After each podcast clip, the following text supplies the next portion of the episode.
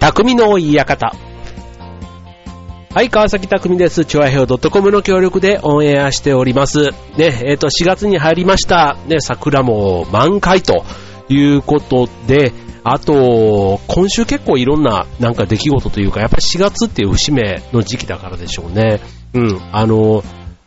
やっぱり印象的だったのは、あの、笑っていいともがまず終わったというところ。うん、あれ視聴率どれぐらいだったんでしょうね。僕あの、昼間の回は全然見てなくって、うん。でもあのネットニュースとかでね、こう昼間が、えっと、たけしがゲストでとかね、なんかそういったところをちょっと見て、で、あと、まあ、夜のね、特大号、えっと、ね、特大号は結構11ぐらいまでやってましたかね。はい。で、やっぱりね、あの、これもいろんなね、ネットとかの記事にもなってますけども、ね、本当にお笑いの、もう日本を代表するというか、この32年の歴史をね、まあ、支えた本当にあの、お笑いのビッグなもう、みんな冠番組がね、持てる、そんな人たちが、ほぼね、みんな集まってたっていうね、もうそんな状態でのエンディングでしたけども、はい、なんか、ね、正直あの、いいとも自体は、僕もそんなにね、あの、リアルタイムというか、ね、えっと、平日のお昼にやってるやつなので、なかなかこう仕事をしてるとね、まあ見る機会がないんですけども、あの、最近はちょっと平日がね、逆に休みの日があったりすると、ね、こう見たりすることもありましたけど、ただやっぱりね、1時間丸々見るっていうよりは、あの、テレフォンショッキングのね、まあそのゲストを見て、なんかその15分ぐらいのトークをね、なんか見てるっていうのが、あの、主でしたので、まあそういう意味での視聴率みたいなところで言ったらあんまり、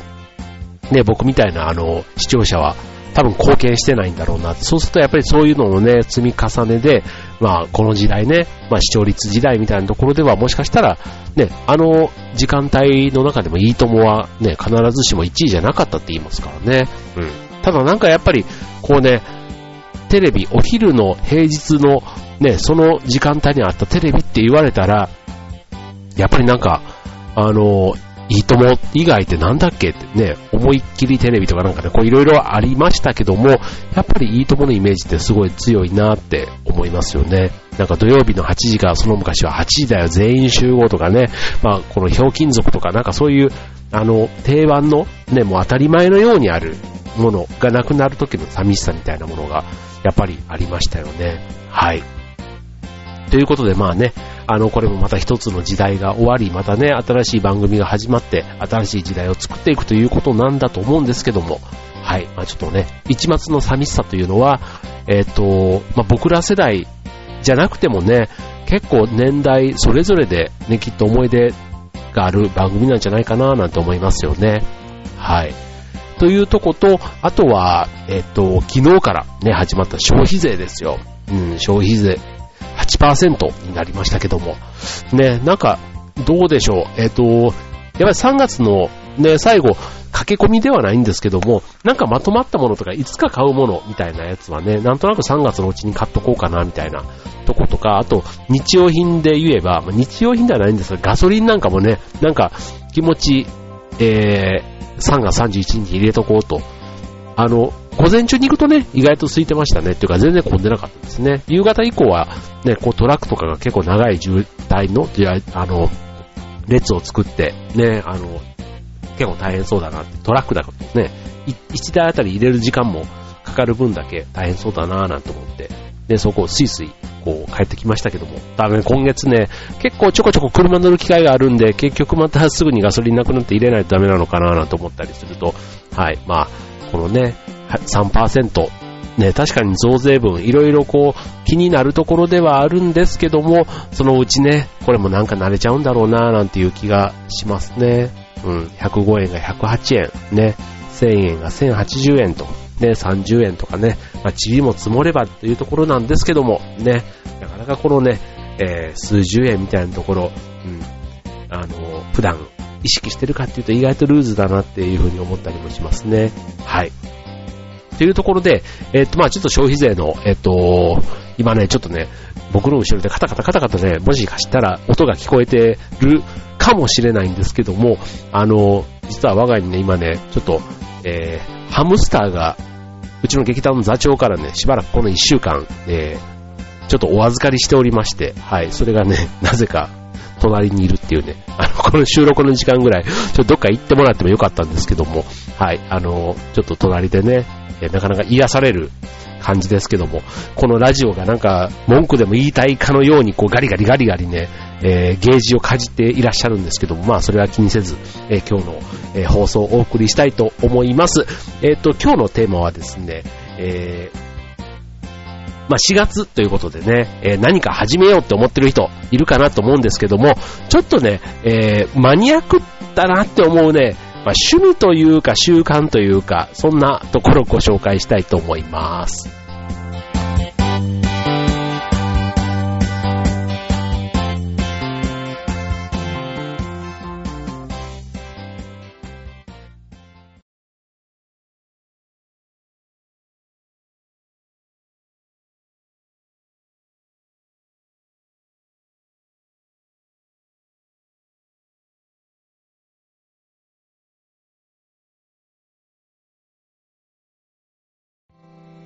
はい、えー、っと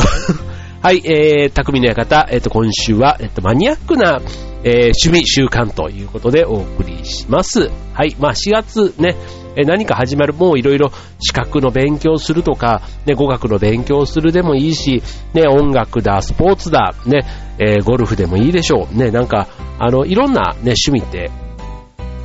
とか習慣ってあると思うんですけども、まあ、ちょっとね、今日はね、えー、一風変わった習慣というか、ね、えー、へーっていうようなものをちょっとお送りしたいと思うんですけども、はい、まず一つ目。これね、えー、僕はちょっとね、昔やったことがあります。はい、えー、アリの飼育。はい、どうでしょう。もうね、今ハムスター が横にいるんで、まあそういうね、ペットっていうことで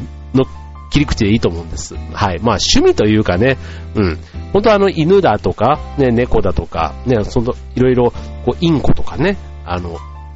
インコでいいんだよね。インコ？インコ？ね、最近ね、家で、こう、アクセントをね、よく子供に、えー、って、あの、なんか、笑われることが多くてですね。まあちょっとね、この番組でも、まあ、半分標準語、半分関西弁みたいな感じでこうやってたりするので、まあ、ちょっとイントネーションというかね、アクセント、えー、どう聞こえてるかはさておき、はい、こう言われるんですよ。はい。まあ、それはいいです。はい。で、えっと、まあ、アリの飼育ということで、えー、アリって、こう、透明のね、あの、プラスチックとのケースとかで買うと、で、砂というかね、土を入れて、えー、アリをね、何匹か入れると、その、ケース越しに巣穴を作っていくんですね。うん。で、これってあの、その周りをね、こう黒い紙とかでこう覆って、で、太陽が入んないようにして1日とか置いとくと、結構巣穴をね、ちゃんと作っていくということで、あの、外からね、見えるっていうのがやっぱり楽しくってね、うん。で、まあ、こう、親とかにしてみたら気持ち悪いっていう話なんでしょうけど、はい。まあ、これね、えー、何回かやったことがありますね。なんか、子供の時のああいう学研とか、なんかああいうのの付録とかでもね、結構アリの飼育キットみたいなのが売ってて、うん。で、これまたね、あのー、例えば働きアリだけじゃなくって、その卵とかね、えっと、幼虫とかっていう、ね、ほんと女王アリをね、捕まえて入れると、結構その中で、ね、こう、しっかり、こう、社会が成り立ってるみたいなところが見れて、うん、すごく、僕は興味深かったですね。うん。で、しかもあの、アリって言ってもね、そんなに別にあの、羽アリみたいに飛んでいったりするわけじゃなければ、まあ、そのね、ケースの中で、うん、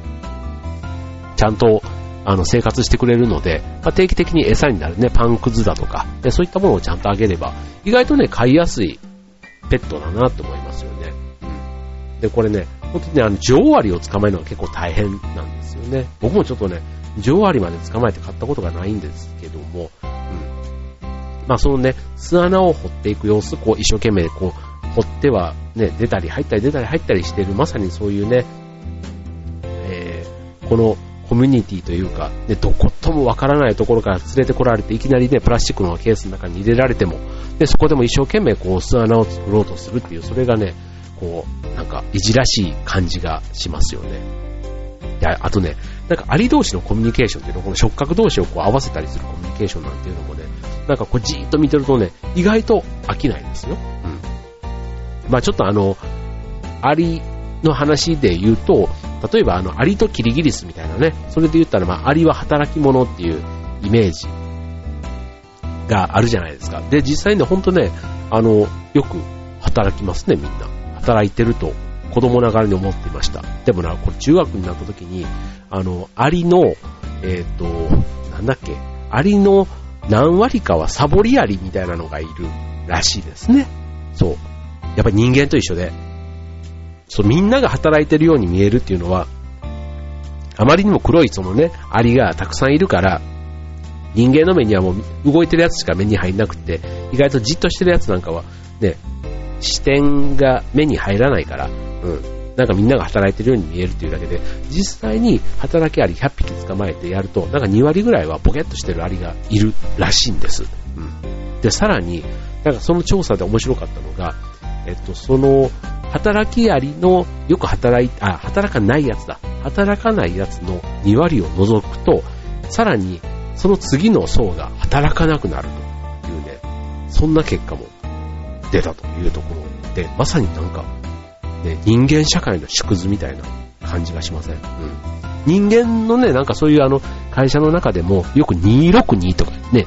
上の2割と下の2割と6割は真ん中ぐらいの人がいるなんていうね、なんかよくあの、そういう話もありますけども、アリの世界でも実はそういう262みたいなね、一生懸命働くのと普通に働くのと怠け者がいるっていうので、で、しかもその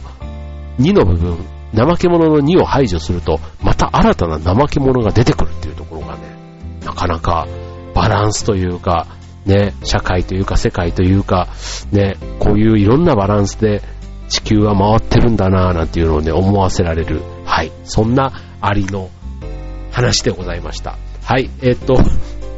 マニアックな趣味と言いつつも、アリの話だけで、えー、約6分ちょっと話せてしまうというところが、えー、匠の館のいいところということで、じゃあ次のコーナー引き続き、えっ、と、マニアックな趣味習慣ということでお送りします。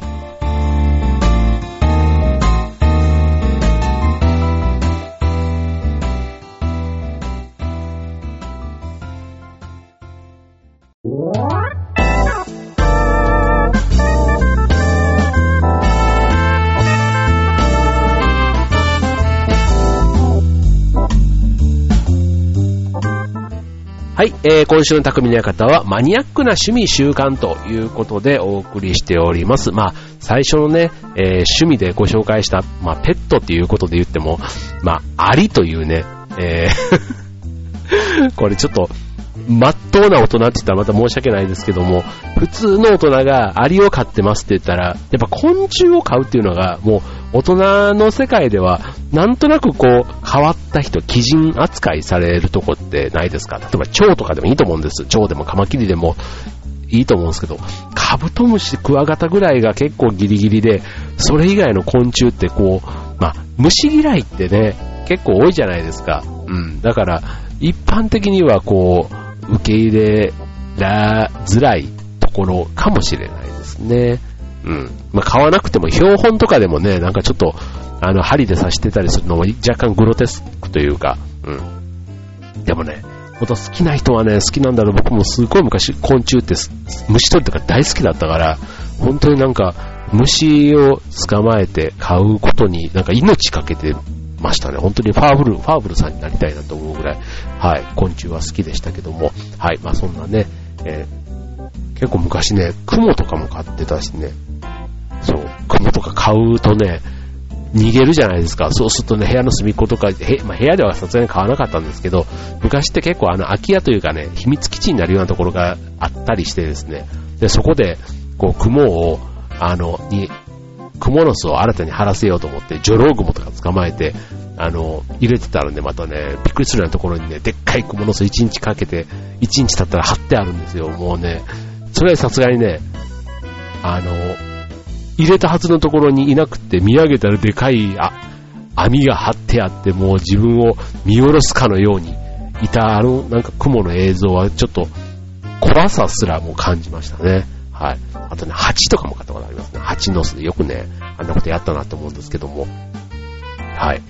蜂をね、捕まえて、なんか大きい水槽の中に入れて、それこそ蜂の巣ごとだから何匹ぐらいいたんだろう。ほんとね、今考えたらおっとらしいことをやって 遊んでましたけども、はい。なんかそういうね、いろんなものを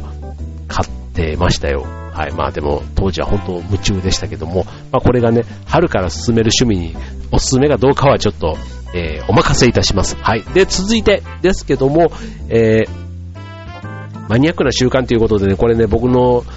近くにもっていうか、知り合いにもいるんですけども、えー、献血です。はい。もうね、僕あの、僕ね、献血できないというか、もともとあの血が苦手で、あの普通の人間ドックとかに行って血を抜かれるだけでもヒーヒー言いながらやる人間なので、本当、あの、心狭いんですが、献血というか人様に血をあげる努力ということを、えー、やったことがない人間なんです。はい。まあ、ただね、あの、あの血って僕 AB 型なんですけども、ね、AB 型ってこう、まあ一般的にね、えっ、ー、と、10%ぐらいですか？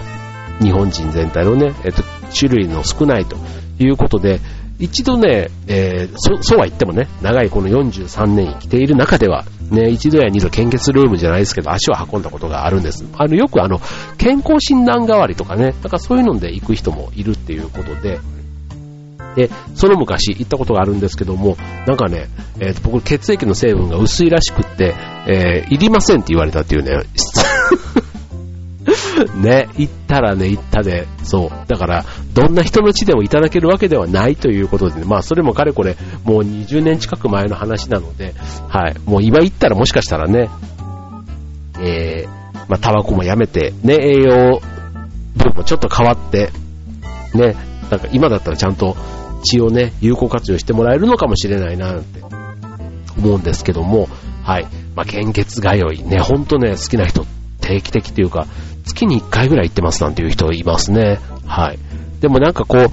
行くと無料のおやつとか飲み物もそうだし、こう、なんか漫画とかもあって、なんか意外となんか快適に過ごせるっていうのでね、えー、やっぱり献血ルーム通いをね、好きで行く人っ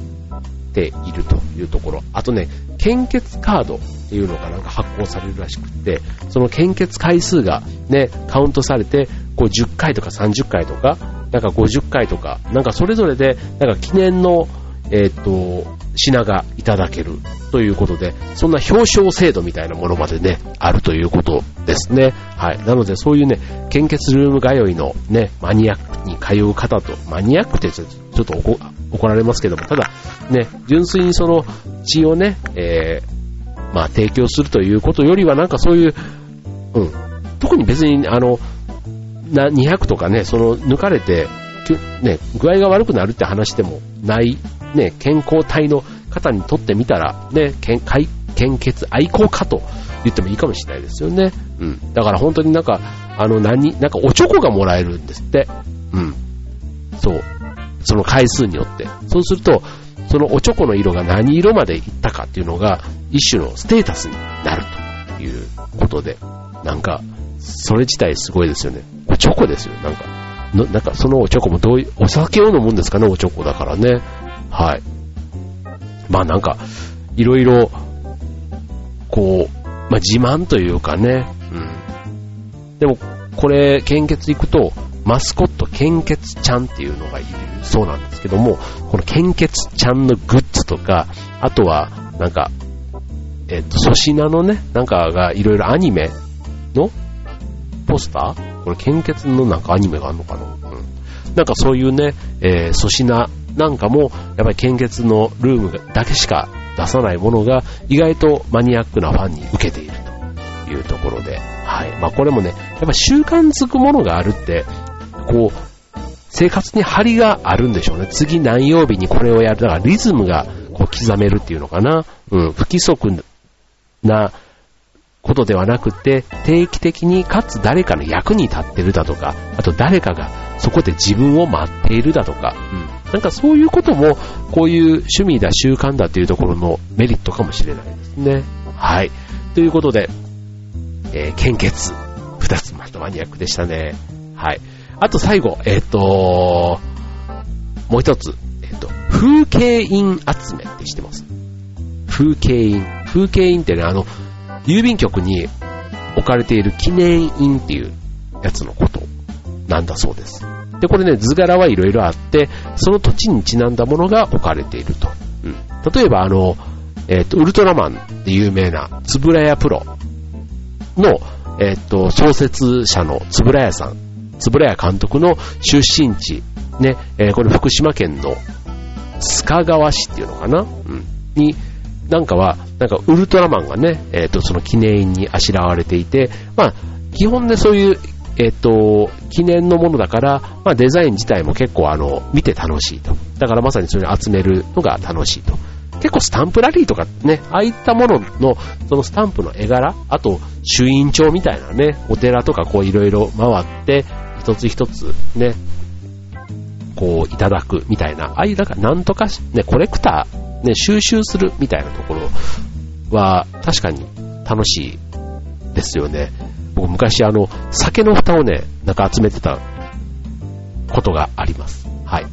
なんか別に小学校の時ですよ。はい。で、酒の蓋って言っても本当にいろんな、あの、日本盛りから、ね、えっと、金炉とか、ね、えっと、大関とか月桂冠とかね、いろんなこう、銘柄があるじゃないですか。で、木桜とかね。で、それぞれがやっぱりね、あの、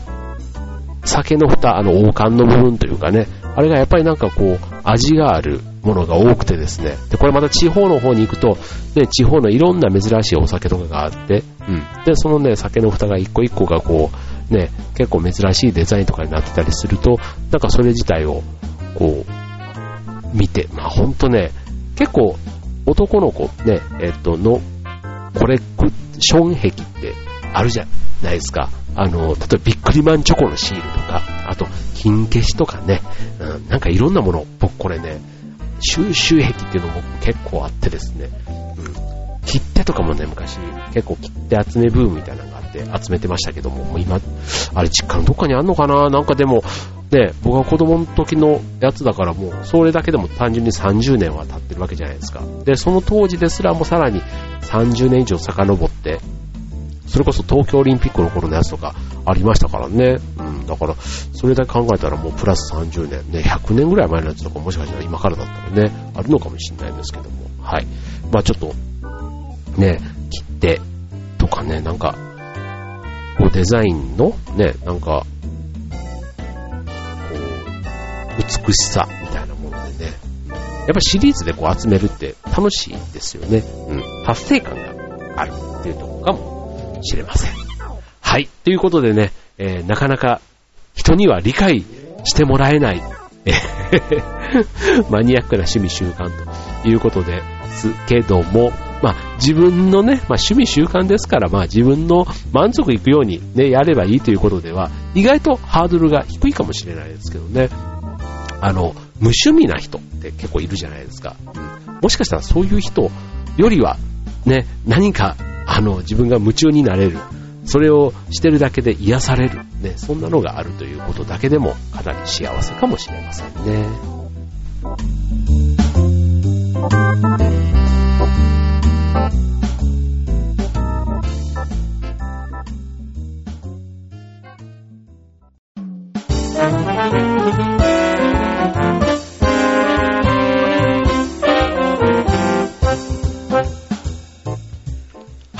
っ、と、今週の匠の館はマニアックな趣味習慣ということでお送りしました。ね、えっ、と、別にマニアックじゃなくても、え、例えば読書を一つとっても、ね、本の虫って言われる人が、ね、本当に本ばっかり読んでても全然飽きない、あっという間に時間が経っちゃうとかね、えっ、と、あと、なんでしょう。なんかやっぱり好きなことをやってて時間が早く経つ、なんかそういったものがあるっていうのは素晴らしいことだと思いますよね。あと、僕の友達であの映画がすごい好きで、本当に朝から晩まで映画に三昧で浸れる。ね。そういうことだから3本4本1日で見ちゃうなんていう人もね、あの、僕ね、もうそんだけでっかい画面見てると、もうそれだけで寄っちゃうんですよね。映画の良し悪しではなくて。あとね、字幕に目が行くとね、もう目が乾いて、ほんとね、あの、疲れちゃうんです。そう、だから、疲れるから、もう一本だけで、もう映画は嫌みたいな感じなんですけど、まあでもね、そんだけ見てても何本でも見たいっていうね、そんな人がいたりだとか、うん。あと、なんでしょう。えっと、あとなんだろうな、なんか、時間を忘れる。ような趣味。うん。あ、そうそう、この間あの、相対性理論みたいなね、相対性っていう、あの、アインシュタインの、ね、話を説明してましたけども、えっと、楽しい時間だと1時間があっという間に過ぎるけども、例えば熱い鉄板を触った時には1秒でも、えー、1時間のように感じてしまう、うん、その時間の感じ方の違いが相対性っていうね、ことをなんかアインシュタインの相対性の説明の仕方を、えー、なんかやってた番組があったんですけども、うん、なんか、そういうように、うん、本当に長い時間やってても一瞬で終わったような感覚にななる、うん、そういう趣味や習慣っていうのが、うん、あるっていうのは幸せなことなのかもしれませんね。はい、ということで、まあ、ちょっと春、ね、以降、えー、なんか、生活だ、習慣だ、ね、変わるきっかけがもしあった人、ね、なんか新しい自分に出会いたい、ね、そんなことが、ね、えー、を考えてる人がもしいるようだったら、ね、一つちょっと新しい自分の中で、こう扉を開いてみるっていうのはいかがでしょうか。で、今週の匠の方はここまで。バイバーイ。